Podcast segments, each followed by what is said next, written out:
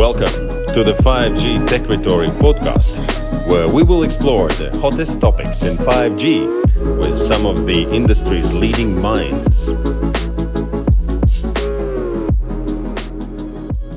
people 40 minutes uh, and very intriguing topic so i'm giving now the floor to johannes Thank you very much. Um, uh, welcome to the bleeding edge of AI, as the panel is called. Um, we have brought together an extraordinary and functionally diverse panel of experts from both sides of the Atlantic to just start slightly probing into how AI is shaping our world and how it will increasingly do so. We recognize that there are many panels and discussions of AI and about AI, and as we tried hard to bring you something unique.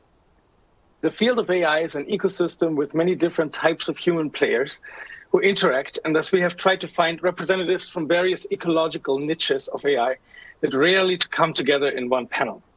Dr. Anima Anandkumar is professor at Caltech, and as such, she represents the academic research part of the AI life cycle, where much of the initial work is done that feeds into the applied work. She is also the research director at NVIDIA, which is much of, uh, where, where much of the hardware that is used to run our algorithms including robotics and uh, embodied intelligences, are born. None of what I could say um, would do her work justice, and I'm incredibly honored to speak with her today. Um, this, of course, applies to all of our wonderful panelists. Um, Anastasios um, Gavras also has conducted close to three decades of academic and industry research. He has coordinated large EU-funded uh, projects like FISTAR and Rethink, all in the area of uh, future internet. Anastasios currently uh, serves as the project and program manager at Eurescom, which, is, uh, which has as its mission to enable innovation through collaboration. Currently, he is involved in the coordination of several 5G related projects. Konstantinos Botsaris has over a decade of cons uh, consulting experience, and he founded and is now leading the digital innovation team of KPMG Cyprus. There at KPMG Cyprus, he is the management team. Uh, is in the management team of the management and consulting department. Konstantinos is thus experienced in applied problem solving in the areas of artificial intelligence and machine learning. He belongs thus to that part of the ecosystem that assists organizations in building real and working systems to optimize their processes. He takes the technology from the lab and controlled experiments out into the wild. Nathan Cruz Coulson has led key projects for tech startups and social enterprises in and around London, UK, for about a decade. So he represents the important startup and social enterprise accelerator niche in the ecosystem. He currently serves as the senior technologist for responsible and ethical AI at the Digital Catapult. In particular, I had the great pleasure to work with and learn from him at the Machine Intelligence Garage acceleration program for AI, start, uh, AI startups, in which my startup partook. At the MI Garage, uh, Nathan is and has been the technical lead focus, uh, uh, focused on the responsible adoption of AI. Here, he will help us to probe one of the most bleeding edges in this area human centered AI, which really all AI should be, but uh, this is in practice a quite tricky undertaking. Now, let me ask my questions to our panelists. And I want to start with you, Dr. Anandkumar. Um, um, and, and, this question uh, how do you define intelligence and, and in what ways could or should this be considered an attribute of machines at this moment in the near future and also in the far future Ah, um, good morning, or rather, uh, good afternoon or good evening, uh, depending on the time zone you're joining from. Uh, it's morning here in California. Uh, you know, so in terms of like intelligence, right? Uh, I mean, to me, a short definition is the ability to learn and adapt. So the key is learning. So if you you could have a really impressive uh, pre-programmed system, you know, like if you've seen Boston Dynamics robot doing backflips or all fancy moves, right? If it's only programmed to do that, that's not called intelligence, right? So the intelligence is that ability to learn from the environment and adapt and change the behavior. And that we see with all kinds of organisms, including viruses or bacteria, right? So there is a lot of biological intelligence. And when it comes to the artificial intelligence, we still have a long way to go, right? So the way I think about different levels of intelligence, right? So in the human brain, uh, you know, there is cognitively like what we call two systems. So there is system one and system two. So if you read Daniel Kahneman's uh, book on thinking fast and thinking slow, right? So the system one is instinctive, and this is what even lower organisms, biological organisms have, right? The ability to quickly react to changing surroundings. You know, if a predator is chasing you, you have to run, right? So, and you have to adapt. Uh, so that's the system one, right? Whereas system two is the deeper rational thinking and reasoning, you know, and so that's something that uniquely humans possess. Uh, and that's a much harder one, right? Like, you know, we are able to derive laws of physics, we are able to invent new mathematics, uh, we're able to, of course, right, uh, understand our own mind to a large extent.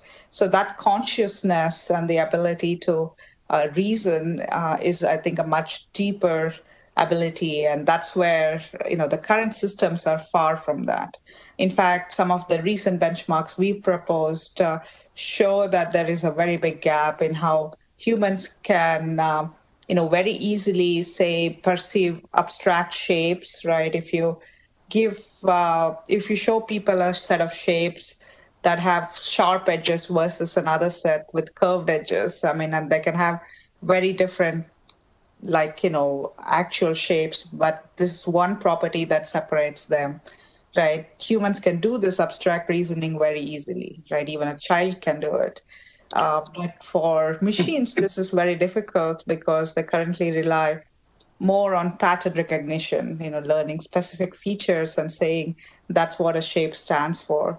So this context dependent reasoning where the same shape could represent different things depending on the context is much harder for the machines to do.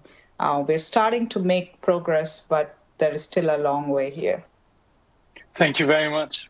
Um, uh, that's that's a very um, great answer. I, I also would like to ask you something quite a bit different, and I think you're uniquely able to answer this. And, and, and you know, we're in a 5G uh, and IoT type of conference. Uh, why should people in this particular audience uh, care about AI?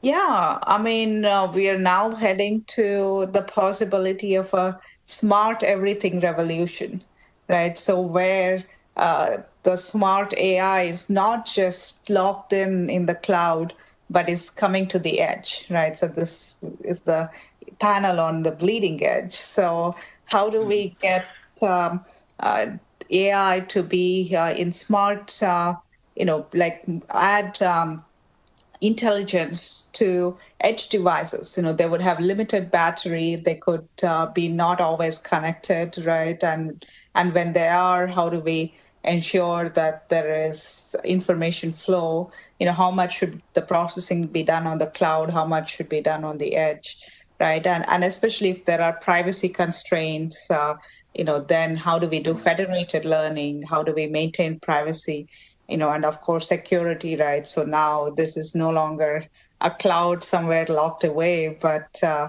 uh, edge devices that are prone to uh, manipulation or attacks so I think that opens up a lot of problems that AI, you know, has the potential to tackle. Um, so at NVIDIA, we recently announced uh, several new products and services that are very relevant to 5G. If you followed our CEO Jensen Huang's uh, keynote at GTC uh, two weeks ago, um, you would have come across, you know, these announcements. One of them is the Quantum 2, which is the new InfiniBand uh, networking capability for uh, you know not just um, now getting cloud native supercomputing capabilities. So you know getting the cloud and the supercomputer capabilities all in one, right? But also uh, the ability for data centers to connect with communications um, because now this has nanosecond capabilities of uh, servicing. So networking is indeed the our nervous system, right, of any setting, and uh, with um, uh, 5G, we require fast networking amongst devices and uh, you know, making first the cloud very much capable of seamlessly working with telecommunication centers to serve 5G is one side of the things. The other side is now on edge AI. How do we enable AI that is now much smaller, right? It's you cannot just have big models. How do we compress them, and how do we take care of capabilities like uh, federated learning? And this is where uh, we have NVIDIA Clara for healthcare uh, that enables federated learning at scale. In fact, um, when um, the, in the beginning of the pandemic last year, uh, 20 hospitals uh, very quickly built an AI model for patient care uh, using federated learning because you know, if they had to try and share the data across hospitals, that would have taken a really long time or even been impossible due to HIPAA regulations. Uh, but with federated learning, you can quickly obtain these gains while maintaining privacy of data. Um, so that's another important capability. Um, the other is, of course, the hardware itself, and this is where you know NVIDIA's Jetson family, Jetson and Xavier, gives a range of possibilities, right? So from Jetson Nano, which uh, you know is really like you know get a great educational tool as well. You know, getting people to easily prototype um, and uh, hobbyists can use it for a range of different projects to Xavier that can have capabilities for video processing on device and you know have like delivery vehicles and other uh, smart bots uh, uh, be enabled uh, we have this hardware right? And it's not just the hardware it's the platform that enables seamlessly training on the cloud to the edge. So this is i think another aspect of it. So as you see there is a rich ecosystem here. First enabling the cloud itself to function with telecommunication centers to serve 5G very seamlessly and uh, you know have compression on 5G, have video on 5G uh, that is very efficient. Uh, to also enabling on the edge, uh, you know, different aspects of AI like federated learning to energy efficient AI. Thank you very much, um, Professor Anandkumar. I, I really appreciate this. I have to speed it up try to speed it up a little bit now um, because we have limited, very limited time. So um, let me direct this one to um, Konstantinos. Um, uh, can you tell us about an AI solution you are or have been developing and tell us about some of the positive and negative uh, side effects some of them might ha uh, have had uh, or could have? Uh, thank you, Hannes. Good afternoon, everyone, and thank you, Anima, for, for these exciting insights of what is going on in terms of AI research. Uh, from my side, uh, um, I'm mostly on the practical side. Let's say we're leveraging these kind of technologies so in order to deliver actual production, let's say, systems.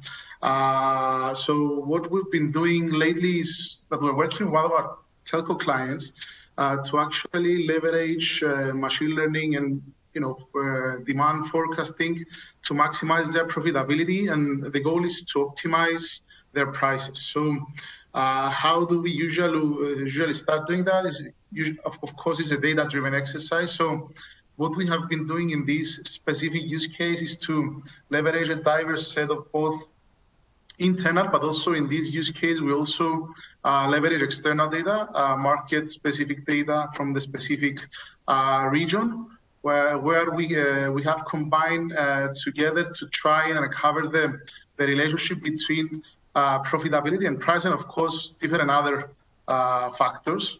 Um, it's not uh, usually when you embark in these kind of problems, it's not a straightforward process. So uh, you have to manage the stakeholders. Uh, you have to also be creative. And in, in this specific use case and in most others, it seems that uh, we we are not lacking in terms of modeling. And what we are what we need to be focusing is more on the data aspect of things. So uh, for us, it was um, different machine learning models working together, but we, in order to have a breakthrough and in order to deliver such a solution that brings everything together, we need to be quite creative in the feature engineering aspect of things. So uh, once you have a, a, clear understanding of your domain, uh, and you uh, work on the data side of things, then you can eventually deliver these things in production. So at the end, we were able to uh, link different uh, parameters uh, coming from sales, coming from consumer behavior, and also price, uh, because that was the ultimate, let's say, a goal optimize prices. And then we were able to actually uh, model uh, demand in a fairly accurate and acceptable level. And then price being part of, of the feature space and the different uh, engineer features, we were able to introduce an optimization on top so that the, the customer has this kind of flexibility to be able to experiment uh, with different parameters and see the effect, and also uh, have real-time advice on what uh, would be the optimal prices to send in a portfolio of products uh, to maximize revenue, profitability. So um, lesson learned from this specific exercise, I would say definitely the human factor is quite important. Uh, throughout the progress of development, uh, we had uh, we, we, we needed to to make sure that our stakeholders and the subject matter experts from the client side were on board. I mean, uh, interpretability was quite important, and we need to come up with different analysis to showcase that this actually works and that the parameters that actually contribute in this uh, optimization problem uh, make sense for them. Uh, and also, of course, the benefits it's uh, you can have introduce automation, real-time decision making, and and of course be able to to to have a benefit in such a competitive market. So I would say that was more or less for for one of our use cases. Thank you. And and uh, which which are the main trends that you're observing right now in the industry? Um, you, know, in the applied AI space. Excellent. Thank you. So um, I would say, based also on our experiences, and and uh, there is a trend that is actually saying that we need to move towards a more data-centric AI. And actually, what we've been doing uh, in production, uh, it's it's actually clarifies this. So uh, as I mentioned before, um, I mean, uh, there are quite bright minds out there working on the modeling, coming up with new, uh, you know, machine learning models and families that can actually be applied in different problems. But what needs to be done and, and, and what we see in practice is that uh, we need to uh, actually focus on how we can, um, let's say, transform our data, uh, come up with actual uh, innovations and tools that can actually help us on that aspect. Uh, because uh, in practice, usually these, um, some of the times, is quite uh, important and actually introduces new breakthroughs. So uh, it doesn't make sense to actually rebuild the whole uh, you know, the, the tools out there, I mean, uh, those have been developed quite extensively and a lot of research has been focusing on that. Uh, usually what the, the key is to actually see uh, the problem domain and actually see how you can introduce more efficient uh, data gathering processes, data labeling processes, and see how through different techniques can actually um, leverage, let's say, more complete or more quality uh, training data sets. So this is one of the areas that actually in practice uh, works quite well. Uh, and there's a huge trend now talking about data-centric AI, uh, which is uh, quite interesting.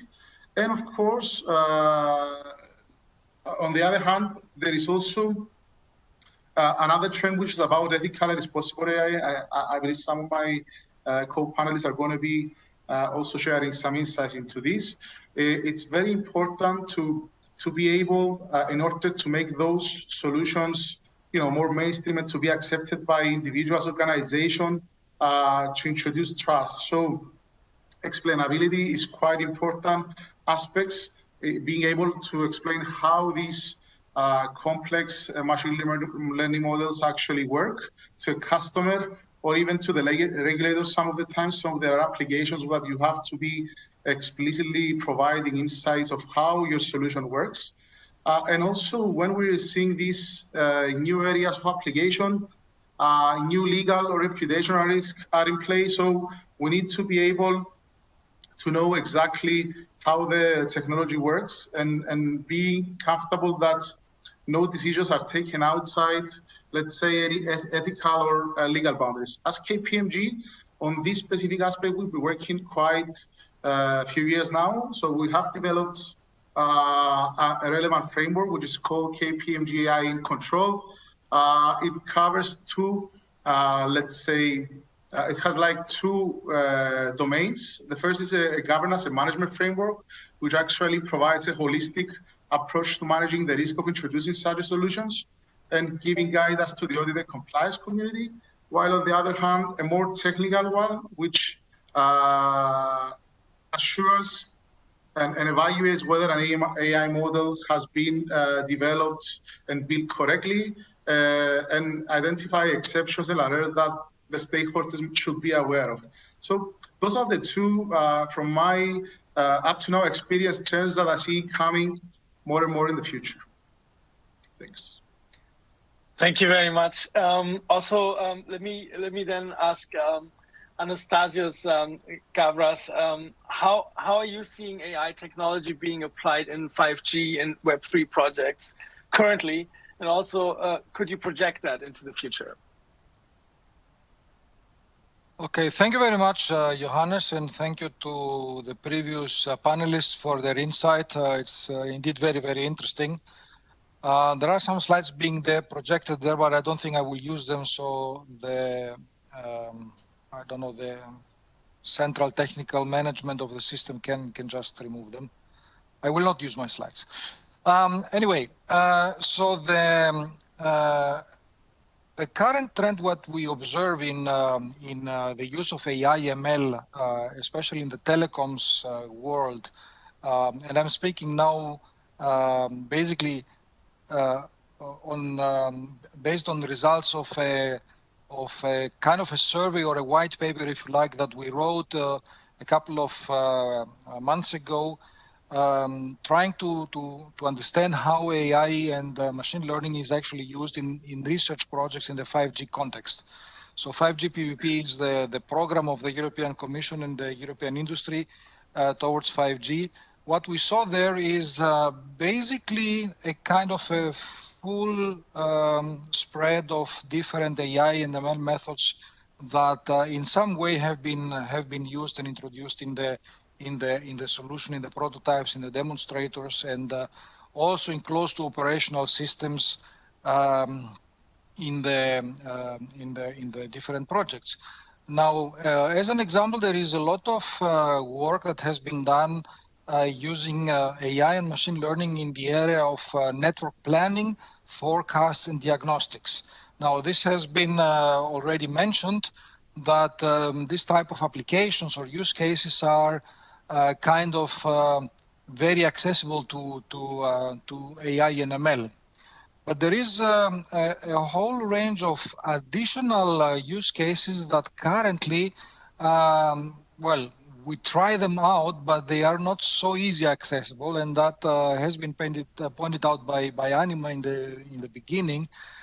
these are use cases that have very uh, very important real-time or near real-time element. And uh, in this case, we need solutions that uh, basically give us gives us you know the response to you know a request within milliseconds or even nanoseconds. we are talking about real-time uh, radio access network resource provisioning or MAC scheduling, traffic steering, and so on at uh, the gigabit uh, or even terabit in the future speeds that uh, these things happen. You can imagine how fast uh, some of these uh, um, systems need to, to, to react. Um, so there are a couple of other architectural aspects as well that that come into the, the picture here. Uh, there has been a, a, large discussion about, uh, or a large, if you like, set of requirements with respect to uh, management of the models, of the underlying models. Uh, what are the interfaces we need there to manage the life cycle uh, of the models?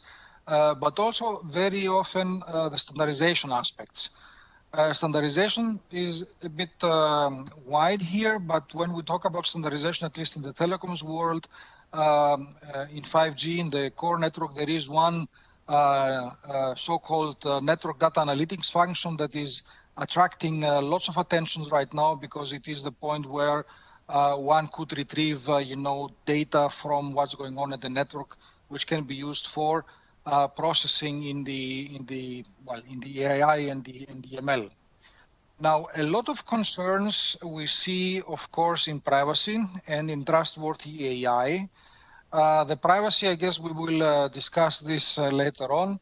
Um, but the trustworthiness is uh, um, also something that uh, uh, is kind of a, a, a um, if you like, a strange beast here because on the one side we want to um, allow um, takeover of the machine um, uh, for controlling and managing the whole network. On the other side, we still want to maintain the human in the loop. Now, how this is going to, to actually be practically implemented is, at least for me, still an open question. So this is, uh, if you like, not, not yet solved. Uh, I mean, full automation and still a human in the loop is kind of um, a small oxymoron. Well, you, I feel like you've, you've almost answered the second question, which is, uh, you know, how uh, what are the main obstacles you see currently with AI and the EU strategies? Uh, I mean, maybe maybe not actually. Well, not really. I mean, there are a number of more obstacles. uh, one of the biggest obstacles is actually the availability of large data sets to train the, the algorithms. Now, the telcos, um, of course, uh, have a lot of data at their disposal but they are extremely reluctant to uh, to give them uh, to open them for for for use uh, and also for training algorithms, especially because they are worried about the privacy part. Uh, this data may contain or not may, but certainly contain a lot of privacy-related um, um, information, but also business-related information. For example, uh, like internal network topologies of the of, of, of a network, of a whole network. So this is something that operators, not only the telecom operators, but any other network operators would uh, not that easily want to share. Right. So this is one of the biggest uh, uh problem uh, that we have. Um, uh, one um, one other problem that that we have is, of course, the but it was mentioned is the explainability. So what or how do we explain how the AI is actually, you know, uh, working. and uh, also with that uh, comes also the, the resilience in the, the AI. and this is the loop that closes to the human in the loop. Um, what if you know the AI module goes amok, right? So that's why, mm-hmm. uh, especially in the telecoms world, people want to still have you know a button where they can stop the machine and say, okay, let's take over from uh, an operator, so an operator in the network, uh, in case uh, you know the machine goes amok. So this goes into the resilient part of, of the, the AI. Uh, yeah, these are these are pretty much the main obstacles that uh, I see uh, currently, or we saw uh, at least as a result of this white paper that we have produced and which is available at the the 5gppp.eu website. So you can go there and via the white papers you can download this paper it's quite a massive uh, amount of uh, of uh, work, but um, for some it may be worthwhile, you know, scanning through. Well, this all. Um, thank you very much, um, Anastasios, and I think this really leads well into the questions I have for uh, Nathan. Um, uh, when when you develop algorithms, you, you tend to build them for a specific business purpose. And and I wanted to ask you, and this is a bit subtle question here. I think to what degree you think that the biases, risks, and dangers are the result of the business model, and to what degree are they the result of something specific to AI or technology, uh, for that matter? Thanks, Yanis, and thank you to, to all the panelists so far. They're really interesting um, perspectives. Um, so I, I, think that, um, of course, uh, you start off with the, uh, the the cop out answer, which is it depends, of course, on the use case. However, I think that um, uh, typically, uh, in my experience, it leans more towards um, the uh, the business problem and the framing of the problem because um, you know very often if you don't have uh, a good enough idea of what you want to solve, and it's well enveloped in the sense that you understand um, the, the, the factors um, that you want to capture in the real world, Do you want to reflect in your model, and you understand that that is sufficiently captured by the data that you're collecting. Um, if you haven't really thought about that in a deep enough and broad enough way, then um, there can be any number of problems uh, coming from, for example, um, bias in the data and the way it's collected. Um, you know, factors that you have not um, measured directly might show up through other variables. So, uh, in, in, a way, if you uh, if you don't kind of thoroughly think through kind of your um, the problem space, what you're trying to achieve, and can you represent um, uh, you know the, the, problem accurately with the data you have, then it's not the fault necessarily of the algorithm you choose, uh, depending on some some factors. Uh, um, you know the data itself. To, just to go back to uh, um, uh, you know uh, talk about data-centric AI. You know there isn't really a, a, technical solution to um, like a bad data set that doesn't represent the problem well um, you, you, can't kind of like select from one of you know hundreds of potential uh, models out there to, um, to, to solve that. Uh, you're you're likely to end up with a bad solution. Thank you. And uh, so then this brings me to the very last question, and I think uh, yeah. So um, what what should the product development view um, be or process uh, of the, the business development process be? Um, uh, organized in order to deeply address human ethical issues rather than just apply generic quick fixes that may not actually work or backfire. So, um, in the experience that we've had um, at the uh, Digital Catapult kind of ethics program and, and, acceleration programs, what we've found is that um, it's extremely valuable to, uh, first of all, uh, bring in some some outside experts. For example, uh, in our ethics committee, um, so that uh, teams can actually be challenged on their preconceptions, their assumptions um, before they, they, they go ahead with the with the um, with the production process. Because very often, especially in a startup context, you're you have tunnel vision. You want to go to solve your problem. You want to think about some um, some potential uh, deeper issues later. You know, even if you don't consciously think it, it it's it's it's very much there.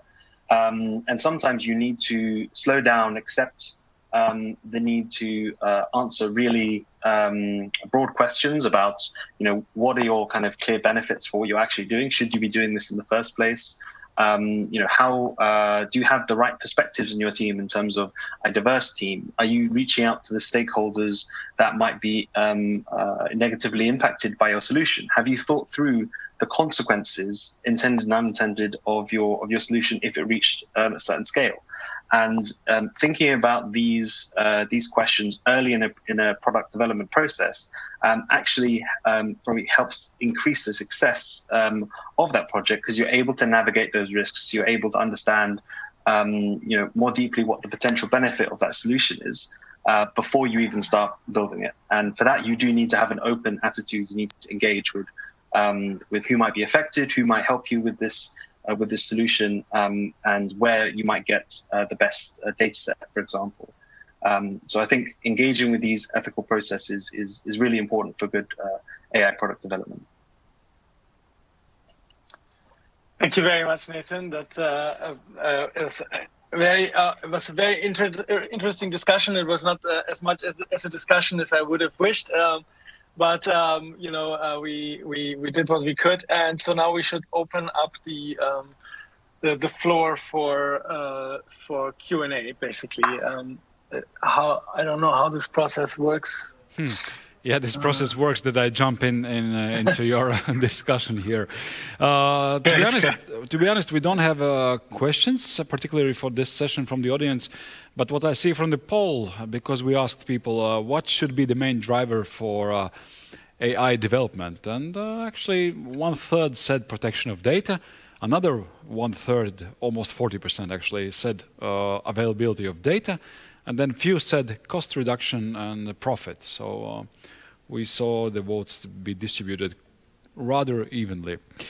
Right, so uh, I think we can use the uh, remaining four minutes uh, to wrap up the discussion. So I leave that uh, to you, Johannes. Oh, wow. Uh, spontaneous. Um, well, I just want to thank everyone. If, if anyone of you wants to answer something someone else said, uh, maybe this would be a great time to do it. Or ask something to anyone of uh, someone else in this panel.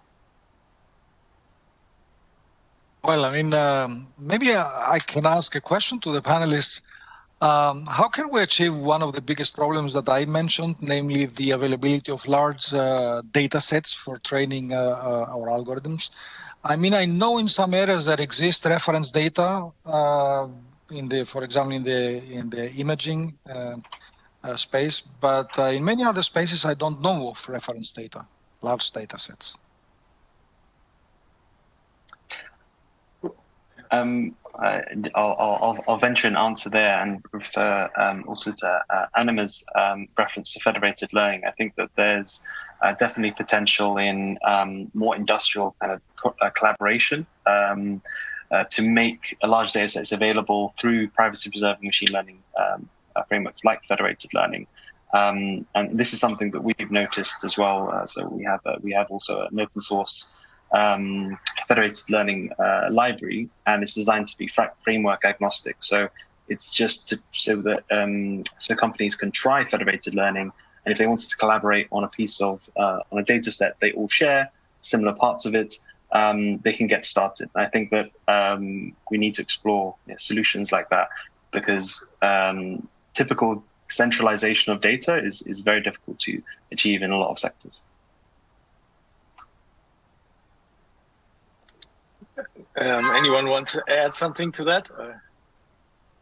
Johannes, it's, it's okay. Uh, I think we can uh, conclude with this. Uh, according to our schedule, actually, we should finish anyways.